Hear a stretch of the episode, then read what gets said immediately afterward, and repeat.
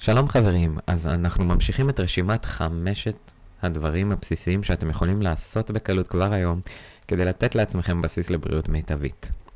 פתיח ומתחילים.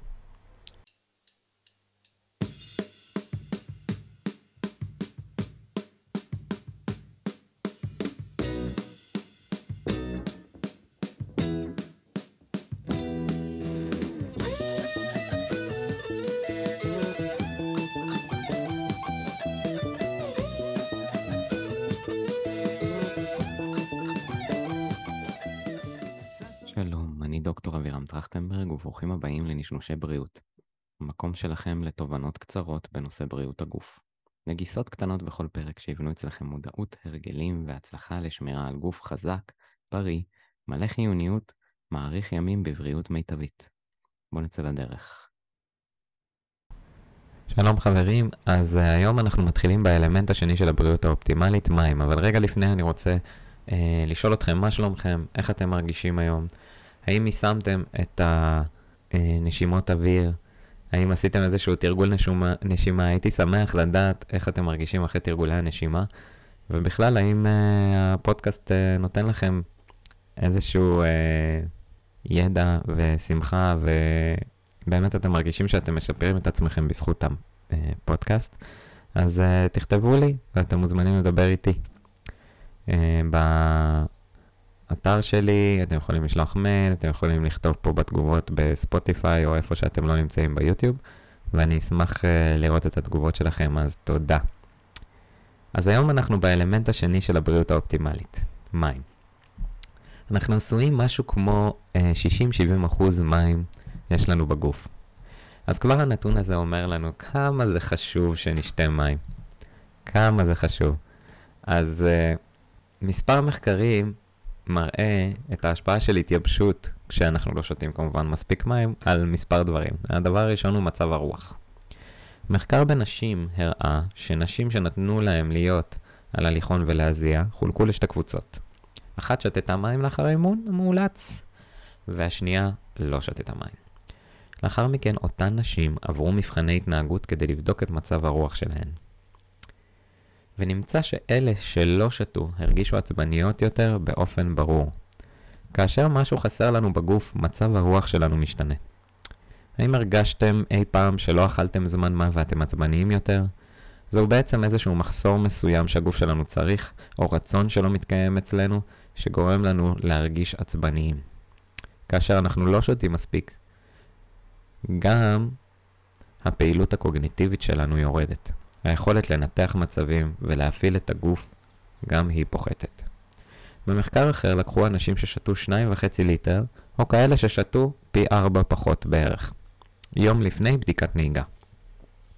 אלה ששתו פחות מים עשו טעויות על הכביש יותר מפי 2 ממי ששתה אה, מים כמובן, והחוקרים של החוקרים במחקר הסיקו מסקנה שזה מאוד מאוד דומה למי ששותה אה, כמות אלכוהול מינימלית שהיא עדיין חוקית. זאת אומרת שאם אנחנו גם לא שותים מים, אנחנו יכולים להרגיש כאילו שתינו מעט אלכוהול, שזה ממש אה, יכול להיות בעייתי. זאת אומרת, הפעילות הקוגניטיבית שלנו יורדת ממש.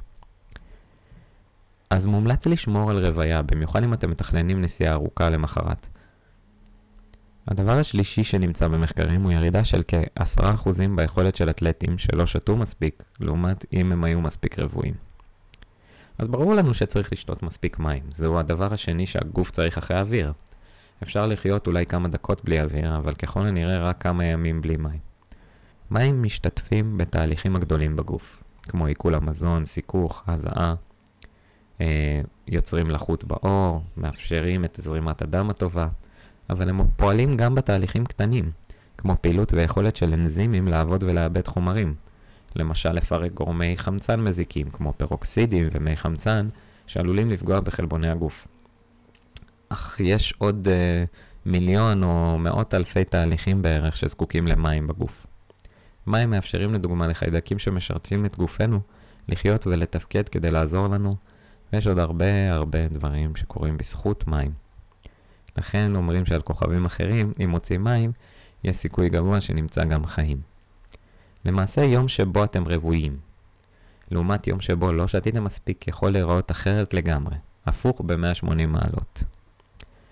אז בנוסף, למי שמתעניינים בירידה במסת השומן, מים הם חלק אינטגרלי מתהליך פירוק השומן בגוף. כאשר אתם לא שותים מספיק, יהיה לכם או לכן קשה יותר לרדת במשקל מבחינה ביוכימית. אבל גם אתם למעשה לא משתיקים את אחד מסוגי, מששת סוגי הרעב, שהוא צמא. אז אם לא הקשבתם לפרק על ששת סוגי הרעב, תחזרו לפרק 3 באהבה ותיישמו. אה, אז איך אנחנו יכולים לשמור על רוויה? קודם כל, צריך להתחבר יותר לגוף, ולדעת מתי אנחנו צמאים, ולדאוג לשתות. זה הבסיס, זה ה... בוא נגיד הדבר הטבעי לעשות. כשאנחנו צמאים, לשתות. אבל מי שקצת התנתק מהגוף שלו, במיוחד בעידן המודרני שלנו, ואין לו ממש זמן להתחבר לעצמו ולחשוב אם הוא צמא או לא צמא, או צמאה או לא צמאה, אז אם אתם לא מצליחים לזהות, פשוט כשאתם הולכים לשירותים, תבדקו את צבע השתן שלכם. מצב טוב הוא כמובן צבע שקוף. אם הוא צהבהב זה עוד בסדר, אבל אם אתם בצהוב כהה, אז כדאי מהר מאוד לשתות ולהרוות את הגוף. עכשיו, זה ברור, טוב ויפה, אבל בגוף שלנו, כדי להכניס את המים מזרם הדם אל התאים, לצורך הפעילויות השונות, אנו זקוקים למלחי יונים, אוקיי? מלחים שהם מתפרקים ליונים. המלחים האלה קיימים במקורות מים טבעיים, אבל עם המים מה, מהברז שלנו יש פחות ופחות מן המלחים הללו, במיוחד אה, בגלל שצריך לבצע מספר רב של סינונים של המים כדי לדאוג להיגיינה שלנו בערים. ועוד אנחנו מסננים אותם עוד קצת בבית, לכן מומלץ להכניס מעט מלח למים כדי לתת למים איזשהו ריכוז של מלחים או אלקטרוליטים, איונים. הדבר הזה עוזר להם לחדור אל התאים ו- ונותן לכם רוויה יותר טובה בגוף.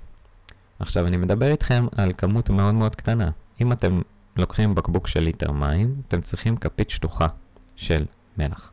כלומר, אם uh, אני מדבר על כוס גדולה, אז זה משהו כמו להמליח ביצה קשה, אוקיי? Uh, המלח שאני מדבר עליו הוא לא מלח שולחן, אלא מלח הימאליה או מלח ים אטלנטי.